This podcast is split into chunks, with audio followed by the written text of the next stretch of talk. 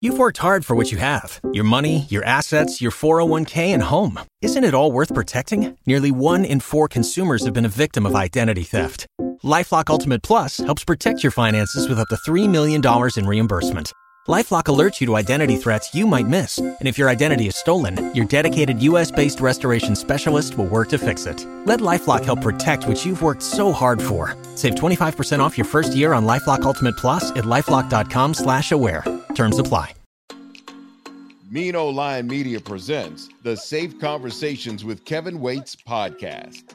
Hey, what's up, everybody? It's Coach Kelvin, and welcome to another episode of Safe Conversations with Kelvin Waites. This week, I am so excited to have our special guest, Dr. Tracy Bailey. I'd like to welcome you to our show. Thank you, Kelvin. I'm excited to be here. So glad you took the time. I know you're busy out there uh, doing what you do, and we're going to get into it and talk about it. But uh, I really appreciate you taking time just to stop by. So, if you would tell the listeners a little bit about yourself, anything you think we need to know about your family, your education, your career. What is it about Dr. Tracy Bailey that we need to know? Well, I consider myself to be a pretty ordinary person. Um, excited to tell you that I am a native of the North Santee community in Georgetown County, South Carolina. Got to represent for North Santee for the uh, little rural communities out there that people don't really expect a whole lot to come out of. And I'm very proud to say that that's where I was born and, and raised. I'm the youngest of seven children, and um, went on to graduate from Georgetown High School and then went to the College of Charleston, majored in English and started teaching English at Socastee High School. Then pursued a master's degree at Coastal Carolina University and then went on to receive a PhD from the University of South Carolina in language and literacy. And I started a nonprofit in 2010 to help young people uh, fall in love with reading and to improve reading skills in low income communities. And today I continue to run that nonprofit and I also lead the Boys and Girls Club of the Grand Strand. That's pretty awesome. So, is it safe to say that you have a passion and a love for young people? I definitely would would um, would agree that I do have a passion for seeing young people reach their full potential and have the opportunity to chase their dreams, especially young people who come from challenging backgrounds and situations. Kids don't really get to choose where they're born, where they grow up, and um, in the environment in which they are expected to to thrive. So I find it um, I feel like it's a privilege and a calling and an honor to be able to create spaces where they can really find their path.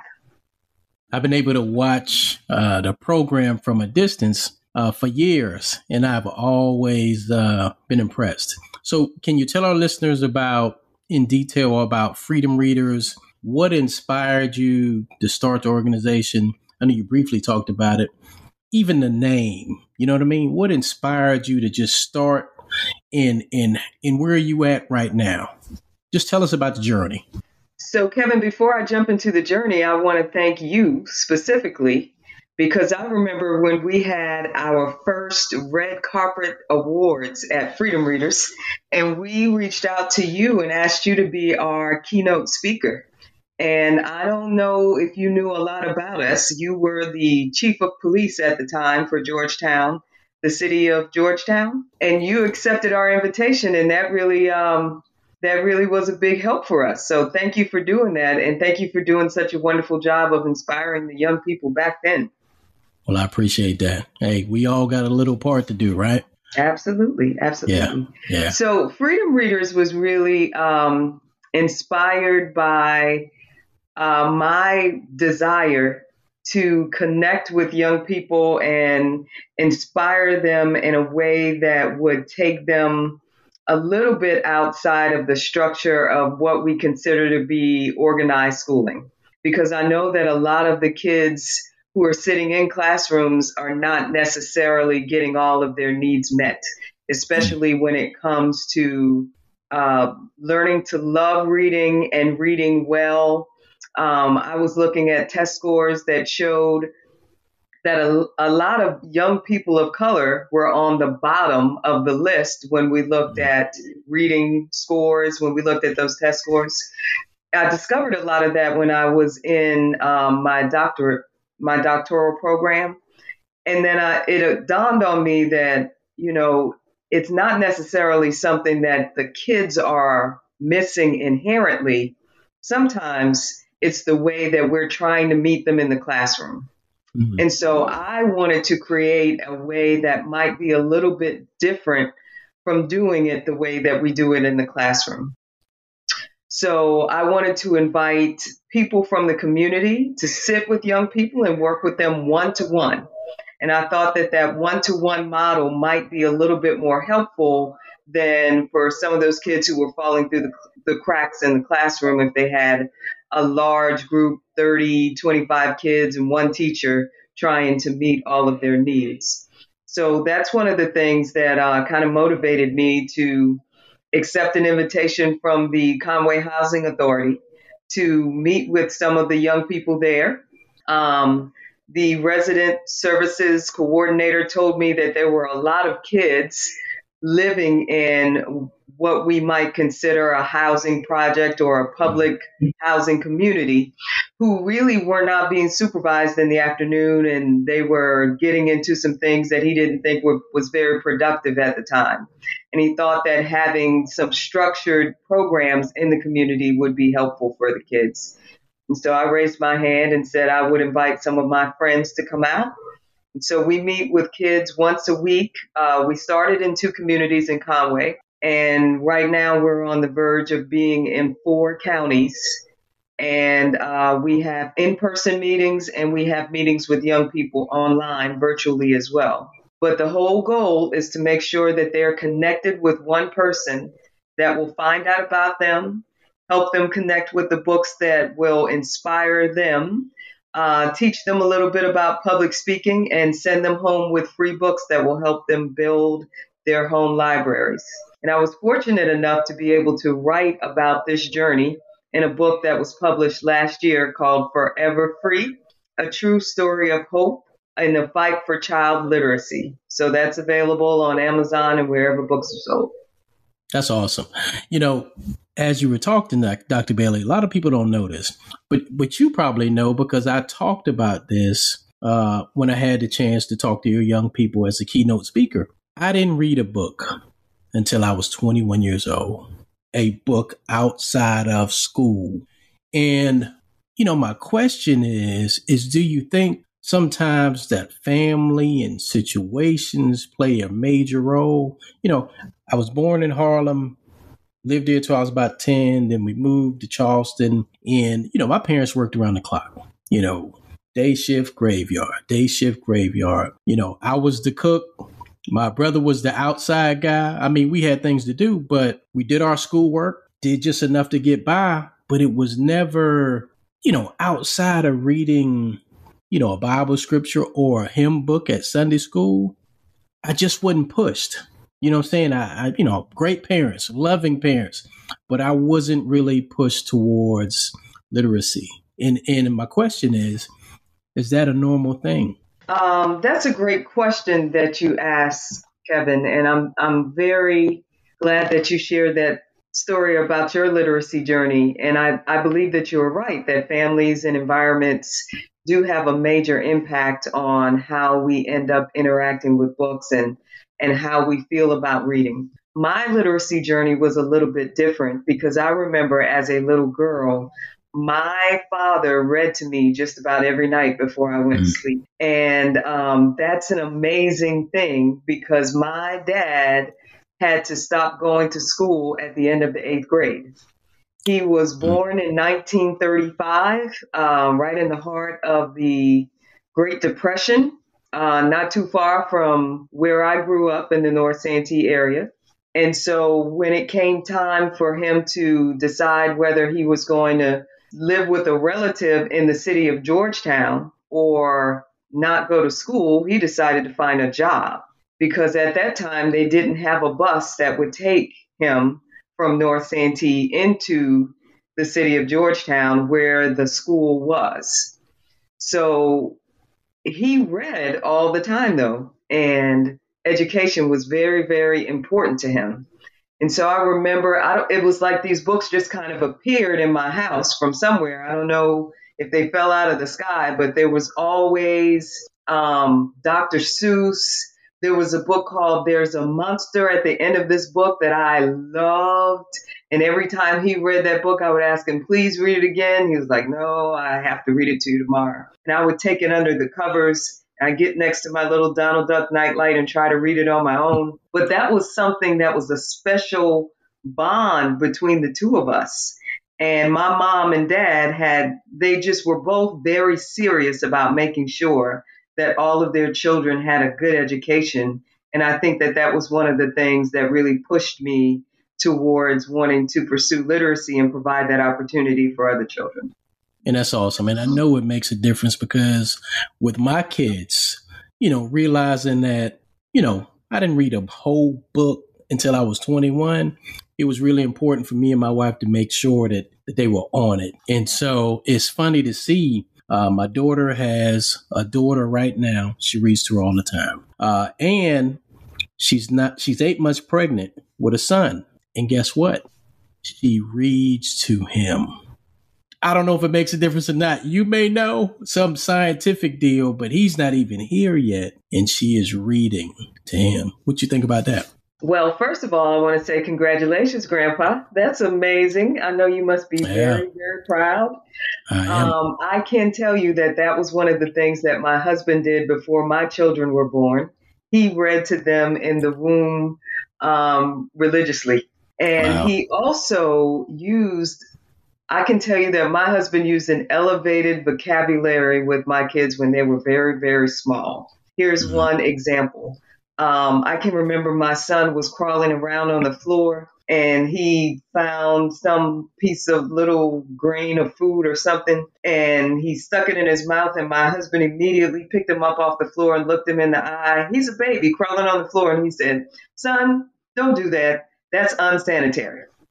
And so he we believed in really just talking to him in a way that he might not understand yet, but he would be able to understand in just a little bit.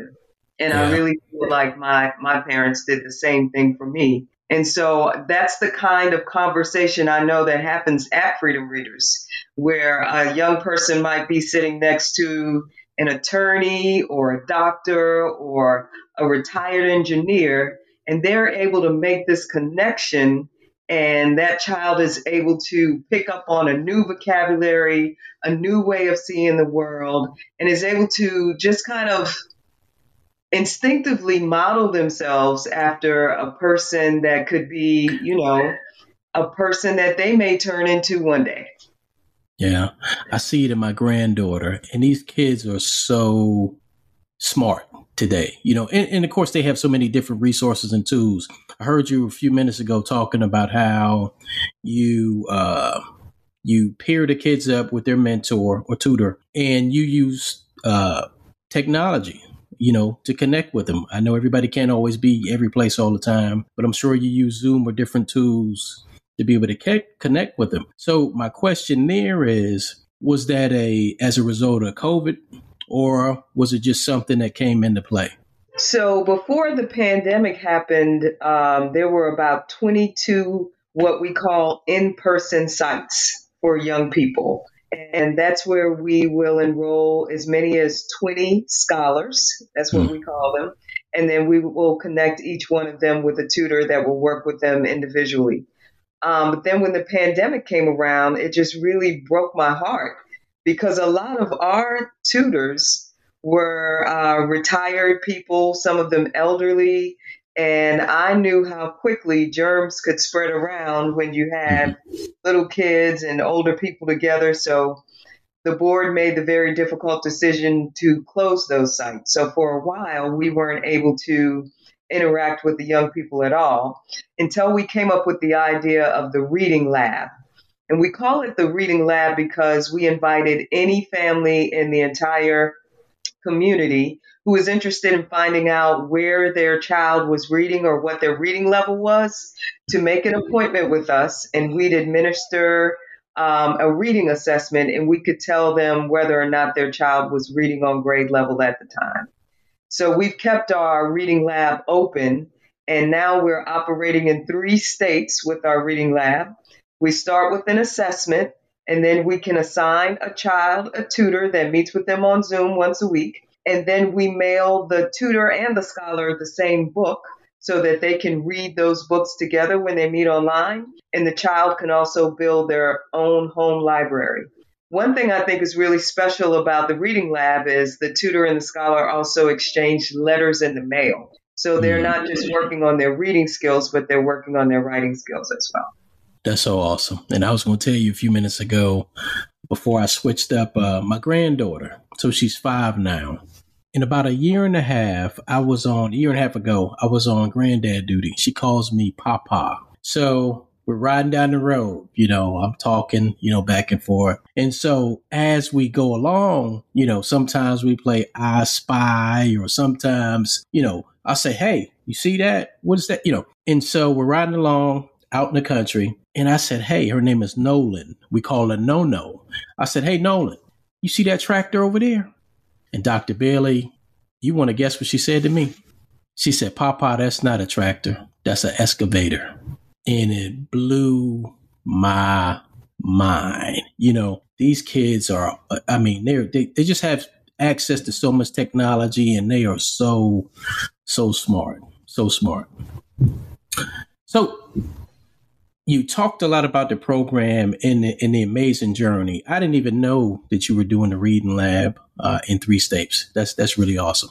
Did the program face any challenges at, at a certain point? Did you find yourself sitting there thinking at at some point, just to keep it real, what what in the hell am I doing? What's what's going on? Did you hit a roadblock? Did you face any challenges where you questioned what your vision was? Well, I absolutely um, can say that I had a lot of days when I questioned my decision to try to start a nonprofit. It was it was in 2010, and if you remember, that was right around the time that our economy was really kind of falling apart here in in our in the country. And so I was wondering. I mean, it, it felt like I was just running on adrenaline, but not just that. I was running on really a vision that I felt like I had been given for all of the experiences that I'd had in my life leading me to that moment. But I think that when you start out chasing a dream, then you really should expect that you're going to run into roadblocks and hurdles. Those people who are not really sure that that you are the right person to be doing what it is that you're doing. Those people who ask you, um, do we need another nonprofit in our community? Don't we have enough non- nonprofits right now? Um, those people who say these kids who live in these communities are not going to respond to any program that's organized and structured like yours. That's not what they're about. All they want to do is run around. They don't want to sit around and listen and read any books. But I think that every time you run into a parent who says to you, my kid is now choosing a book over a video game because of the time that they spent with you. Or every time you get a call from a parent that says, when are you all going to be back? Because my kid is asking about going to Freedom Readers every day and you're on a break, right. but I need to know when you'll be back. Those are the things that really keep you going. There, there are all kinds of roadblocks and all kinds of things that discourage you. For instance, when you look at the nonprofit landscape in general, you know that just about 50% of them fail within the first three to five years. And you look at nonprofit leaders in our area, especially, you don't find a lot of them who are African American women.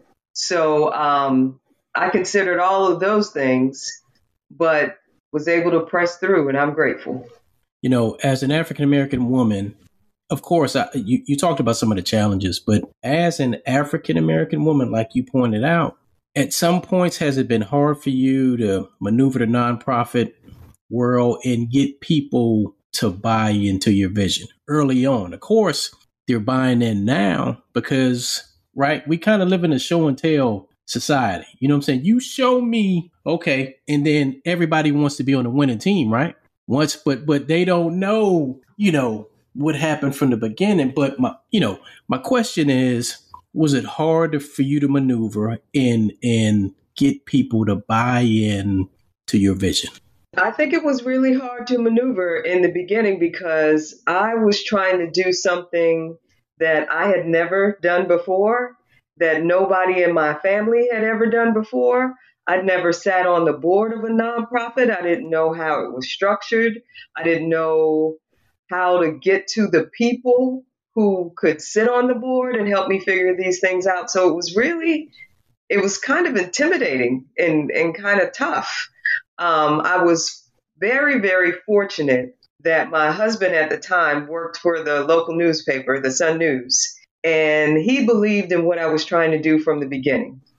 And if he had not supported what I was trying to do and didn't, wasn't very vocal in public about his support for this project, then I don't think we would have really gotten it up off the ground. Also, I was able to connect with um, Sally Hare, who's a friend of mine. She worked at Coastal Carolina University, and we call Sally the Great Connector because if you sit down and you and you talk to her, then she will give you a list of people that you need to talk to next, and she will help you set up meetings. She was one of the very um, first people to say to me, "I think what you're doing is the right thing, and I'll support you in any way that I can." So it really does take a village in a situation like that to help you open doors, help you figure out how to write grants, how to file with the Secretary of State to become a, a real nonprofit, how to get a 501c3 filed with the IRS. There are a lot of hoops and hurdles, but you know, through networking and through reading and being determined to figure out the answers to things and surrounding yourself with smart people, you can get it done. And you know, just being around and, and sitting on some boards and I'm talking years ago, I would see certain programs um, frowned upon, right? And, and and I remember early on when I first encountered uh, Florine Lennon and the Diabetes Core Group. We we know both know awesome program, still rocking and rolling today. But early on, it was just like the program, from my perspective, just didn't get the respect that it needed. And it was impacting and it was saving lives and it was changing lives and it was, you know, helping quality of life and helping people live longer. But just, it just didn't get that respect. And there again, Florine Lennon is an African American female. So, Dr. Bailey, what, what social issues are important to you? Well, there are a lot of uh, social issues that I think are extremely important. And I think that what you just mentioned um, that example that you just raised is something that's that's extremely important because I think it leads back to the whole idea of racial equity, the whole idea of making sure that everybody gets a fair shake, that every voice is heard in our community, that people are valued for their ideas and not necessarily for their connections and how far back they can trace their ancestry in the country. You know what I'm saying? Yeah. Um, I think that that social justice and racial equity go hand in hand with the work that I've been trying to do my entire career where it comes to literacy. Because I think that if you have that foundation, then no one can take your voice away. Mm-hmm. Once you learn how to read, once you know how to navigate the landscape, once your critical thinking skills are sharpened, then you can be forever free. That's the why how the name of the Freedom Readers organization came about. Comes from a quote from Frederick Douglass, who said, "Once you learn to read, you will be forever free." And he was enslaved, but someone taught him how to read, and once that happened, he couldn't be a slave anymore, not in the mental sense. And so I just am convinced that the same way that books and learning and literacy and questioning freed Frederick Douglass, that there are young people today that can be freed in that same way. That's beautiful. I'm gonna tell you that's that's really beautiful. And so you were talking, and and all I could visualize was as you were talking about reading was a key unlocking the door. You know what I'm saying? I mean, it just it just sounds, you know, like reading and literacy is a key. It just and, and it just opens it up, you know, to the whole world. Whatever whatever it is you want to see, what it you you want to be. It's uh, I I like what you said. It's beautiful. So when did you realize um that you had a because you have a passion for young people. I mean, it's you know you see it in your eyes. You you you smile. You perk up when you talk about them. And we talked a little bit about the Boys and Girls program as well. But at what age or when did you realize that you had a passion to serve young people? Well, I think I'm going to pick up on a key word that you used in your question there, and I'm going to um, I'm going to hone in on that word serve. Okay. And I think that when I was in college, I realized that when I was being raised in that North Santee community, I was being raised on a platform of service. That my parents raised me to think about other people, you know?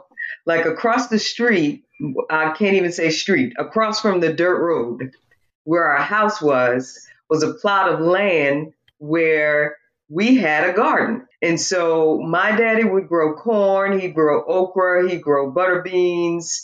And whenever somebody went out to get something out of the garden, there'd be a bucket for our house, but there'd be another bucket for somebody else's house. So a part of my job would be to pick up that bucket and take it down the road and leave it on so and so's porch. So they taught me by example that part of the rent that we pay for being here on this planet is about service. And yeah. so, um, you know, that's that's where I think my life would have eventually ended up, even if it wasn't about reading or books or children or literacy. I had to somehow, some way, find a way to serve because that's yeah. just how I was raised. When I was at the College of Charleston, I started thinking about the fact I remember being in an education class and I read in a book that by a certain year, we would have more children of color in our schools than we would have teachers of color. And that statistic kind of struck me because I know how important it was for me to have role models to be able to see a teacher of color in front of a classroom. It kind of inspired me.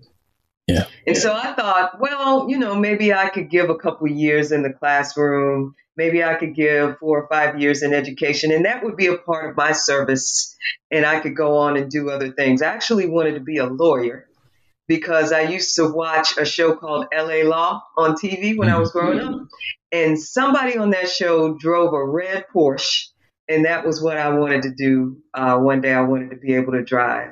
I even had it picked up. It was a, a Porsche 911 that I wanted to drive, candy apple red, and it was really, you know, what I wanted to work toward. Yeah. But as I sat in that class, I said, well, I'll give this a shot. I'll go into education for a little while. But when I got into the classroom, I realized that it was really not something that you just gave a little bit of yourself to. When you started working with children, you have to jump in 1000%.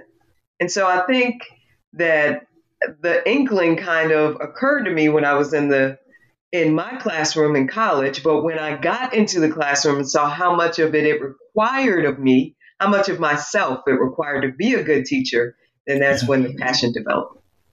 That's awesome. You know, um, and of course, different tracks, different careers, but we parallel in in the form of service. I really believe that. Me and you, we parallel the form of service. And uh, and a quote you said, I believe it was Muhammad Ali who said it. Uh, you know, uh, you know, our our. Let me make sure I get it right. Service is the rent we pay to occupy this space on Earth, and uh, it is so true. You know, when when I, I was in the military, I got out, I got in law enforcement, and honestly, never in my life did I think I was going to be in law? I didn't even, as a kid, I didn't, I didn't care for the police. But at the time, I got out of the military. I needed a job. I got involved, and that is when my my career and service really started because it didn't take me long to figure out something was off. Something was off, and and what seemed to be off was just the cycle just a cycle, you know, uh, dealing with a, a, dad and then dealing with the son and just family cycles of stuff. And I'm like, okay, we out here writing tickets. Yep, we out here locking up the bad guy. But it just didn't seem like, you know, we were making a difference. And, and I always had this feeling that, you know, we got to do more. We got to do more. We're not doing enough. And, uh, and so you mentioned your husband, and I want you to call him by name and talk about him a little bit because I know what it feels like to have somebody on your team to push you when you come home and you like, man, you know what? Such and such and you know, whatever happened, hey, stay focused. You know what I'm saying? You know what you, you know what the assignment is. You know what you got to do. Stay focused. Don't worry about that. Keep moving. You know what I mean? So I applaud your husband for that. And I, and I do want you to call his name. Let the listeners know a little bit about him. Let the listeners know who he is. And hopefully you help me convince him at some point to come on this podcast and let's have a conversation too. Well, I definitely uh, will will encourage him to do that because I think the conversation is going very well so far, having a great time, and um, am very, very happy to call his name on this show because he's a he's just a really great guy. Um, Isaac Bailey and I will have been married 25 years next if we make it to next summer in August. You make it. you make it. Sure we will. It'll be 25 years. We met at the Governor School for Academics in 1990 at the College of Charleston we were fortunate to find one another because once we did find one another, we said to, to each other, if we get in a position where we're able to create a, a program like the one where we met to give back to our community, then we'll do that together. So that was one of the reasons that Freedom Readers actually took root because I, I knew he would support it because we had already already said to one another that's one of the things that we wanted to do. Isaac is a um, a prolific writer. Um, he writes about issues of politics and uh, justice, and um, not only has he published columns, but he's also published a few books out there. And right now, he's teaching journalism at Davidson College. So he's really getting it done. And just so you know, I look forward to the day when your love story is a movie. I look forward to that day when your love story. Possible. No, it's going to happen. It's going to happen. I look forward to the day when your love story is a movie. That's pretty awesome. That's pretty awesome. Thank you for sharing a little bit about your family. So tell me, you talked about your husband. Tell me about your kids. Absolutely. We have two beautiful children. Um, our oldest is Kyle. He is 21 years old and is passionate about music the way that I'm passionate about working with mm-hmm. children. And um, I think that he he may he may be able to do big things in music. He's very talented, and we hope that uh, doors will continue to open for him. And our daughter is Lyric. She's 18 years old, and she is a freshman at Davidson College and having a great time there. Awesome, awesome. I, thank you for sharing. So, Dr. Bailey, have you ever had a life changing conversation uh, with someone about race, culture, or just being different in general? How, you know, how did it happen? What was what was said? What was the content? And what was the outcome?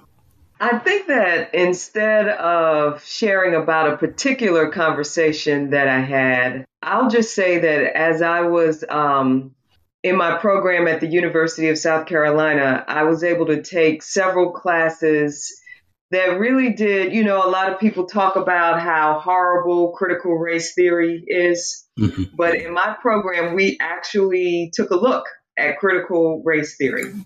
And it it really for me caused a paradigm shift And it really wasn't about saying that one group of people is terrible and another group of people, you know, is great.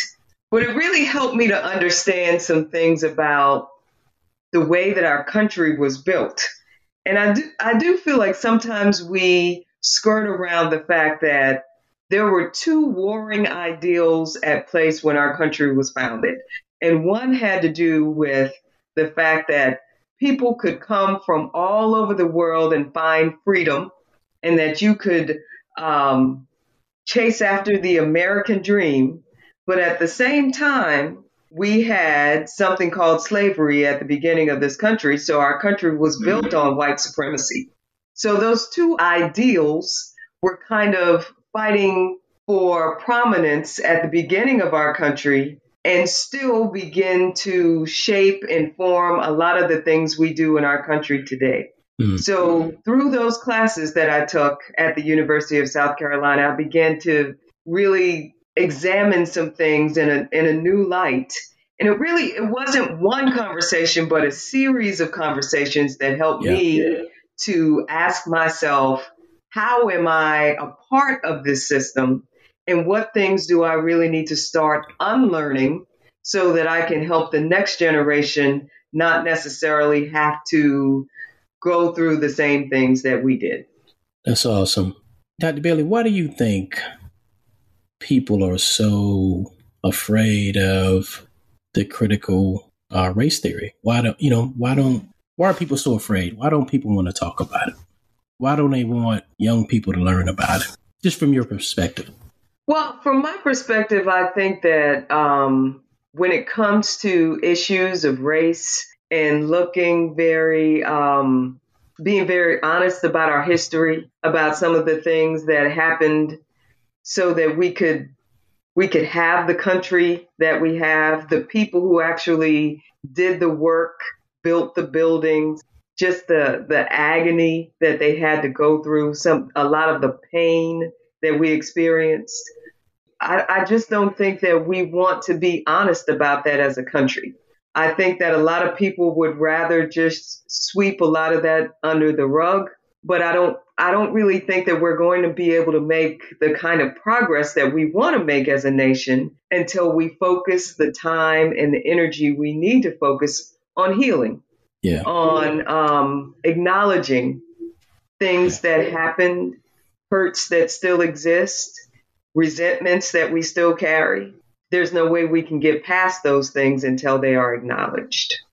And I think sometimes as a society, we we complicate things right? And and so you know i talk to people just like you do all kind of people. And people ask questions and we talk back and forth and we share perspectives. And uh you know i've been told by some white people that hey you know, Kelvin, I just feel like, you know, I'm always being blamed for slavery or it was my fault. And I just, you know, something's being taken away from me. And I said, listen, just listen. And you said it, but I say it a different way. I said, you know, if me and you are friends, we friends. And yesterday, I do you wrong. I blatantly do you wrong. And today I show up and I'm like, hey, get in, let's go eat lunch. Like nothing happened how are you going to receive me? And in most cases, I'm, you know, I get, well, I'm, I'm still kind of be mad about yesterday, right? And I said, well, how how do we get through that? Well, we probably need to talk about it. I, you know, you you probably you can't just show up and act like nothing happened. You got to at least acknowledge to me that yesterday something went wrong. Then, just like you said, you know what I'm saying? The healing starts. People always talk about this like nothing happened. Let's just get to this point. We just need to move on and that's and it's easy for some people to say, but some people are still trying to heal. You know, just because you weren't back in slavery time or I would doesn't mean that it doesn't hurt us. Doesn't mean that we don't feel that trauma through our families going back on down, you know, and it's uh it's tough. It's a tough thing. It's a tough conversation. And uh I'm gonna say mention this about my daughter. She she's been talking to me for about a year about something that she calls the critical grace theory. Critical grace theory. Blew my mind when she first brought it up. And she said, you know, she said, Daddy, it's really about forgiveness. forgiving ourselves first. Everybody, each individual, starts with them forgiving themselves first. Because if we can forgive ourselves for the stuff, for our biases, for our hangups, for our pain points, the stuff, the junk that we have, then it's easier for us to give some other people a little bit of grace and look past the what, what they said, what they did, what happened, and try to figure out the why. But it's just interesting how she kind of plays on words. And I'm looking forward to her really developing that idea and pushing it forward. So we've talked about a lot. We've talked about a lot. Now I've really enjoyed it. How about you? Yeah, it's been fantastic. Good, good, good. So I want to take this opportunity, Dr. Bailey, to thank you for what you do um, to the service of our young people. Uh, I, I, like I said, I've been around and watching, and uh, you know, I, I'm curious to know how many young people has gone through your program from the time it started up until now. Do you have any idea? Uh, I really couldn't give you a concrete number. I I would say it it's got to be hundreds of kids mm-hmm. by mm-hmm. now who have gone through the program, and um, it really is a is a blessing. I want to thank you yeah. for uh, saying that you thank me for my service. I really don't mm-hmm. feel like I've done anything out of the ordinary. Really, I mean, when we think about what police officers do, what firemen do, they put their lives on the line every day. But like I told you, because of how I was raised, because of yeah. what was always expected of me, I don't see that I need any extra special thanks for what it is that I do. I just try to get up and, and meet the call every day. I feel you on that because I feel the same way. People say, my daughter asked me one day, she said, Man, you always doing something. You know, you always saying something. You know, you just go, you go, you go, you go hard. And I said, That's because when I leave here, I don't want to have a tank of gas left. I want to do I want to do my part. So I feel you on that. But I do thank you for your service because our young people are, from my perspective, our greatest resource. And you help be the key to unlock the doors for them. So that so that's a big deal. And you're right. A lot of times when people talk about service, they talk about the military, public safety, but what you do is service, and it's a great service to our young people. So thank you very much. I have one final question for you. Little curveball. I always try to throw something out. If you had the opportunity to summarize a message for all of the young people that you've somehow come in contact with through your program and deliver this message to our state superintendent as well as superintendents for school uh, schools across the country, across the nation, what would that message be? If I had the opportunity to deliver a message to the state superintendent, I would start by saying that every single child in this state, this country, in this world Every child deserves a safe place where they can learn and grow. Every mm-hmm. child is worth fighting for, even the ones that we feel like give us trouble, even the ones that come from neighborhoods that are not affluent, even the ones that we feel like we kind of want to cast aside, the ones that end up being suspended or sent away or expelled. Even those kids. They belong to us and they are our responsibility. And so, as the keepers of this community, it's our job to find a way for each and every one of them to know that we value them, that they are special, that they're brilliant, that they have talents, and that we have to give them the resources that they need in order to be everything that they were born to be and to develop into the person that God made them to be. Beautifully said. Beautifully said. And, you know, there was a teacher that I remember like it was yesterday. She she doesn't even realize how much of an impact I was able to find her. I was a captain at a police department. I was able to find her and tell her this. You know, early on, I you know, I was one of the kids that just I wasn't interested in reaching my full potential, right? I wanted to just get on by and and so I'm doing my thing, and and her name was Miss Polk, Miss Polk, and she says she never disrespected me. She was a white lady. She said, "Mr. Waites, can I talk to you for a minute?" Just like that. So I get up. She calls me in the hallway, close the door, and she got up in my face And she said, Listen, I'm going to do my best I can to help you get your education, but I need you to fight for yours.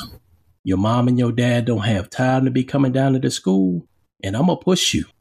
So you better, you know, she, you know, you better get your stuff together. And I was like, this lady's crazy as hell. You know what I mean? But she got through to me. She got through to me and, and helped me realize that I had value.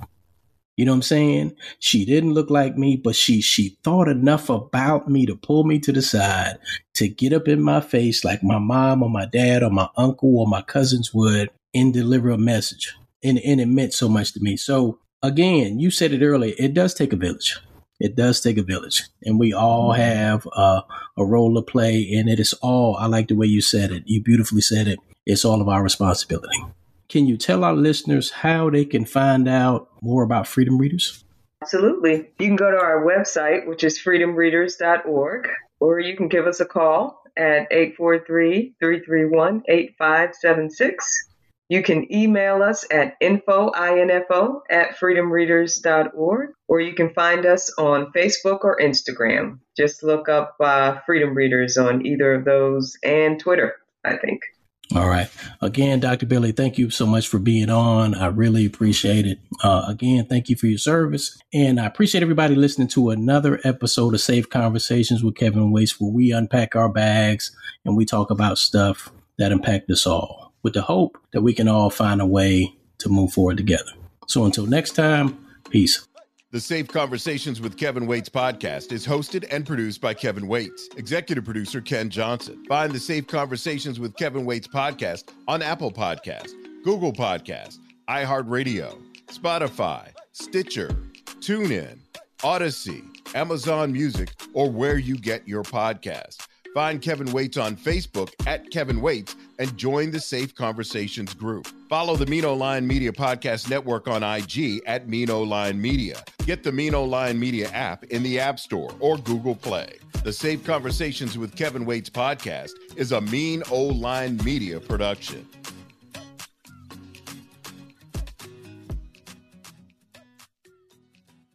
You've worked hard for what you have your money, your assets, your 401k, and home. Isn't it all worth protecting? Nearly one in four consumers have been a victim of identity theft.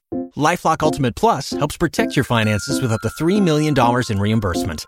LifeLock alerts you to identity threats you might miss, and if your identity is stolen, your dedicated U.S.-based restoration specialist will work to fix it. Let LifeLock help protect what you've worked so hard for. Save 25% off your first year on LifeLock Ultimate Plus at lifeLock.com/aware. Terms apply.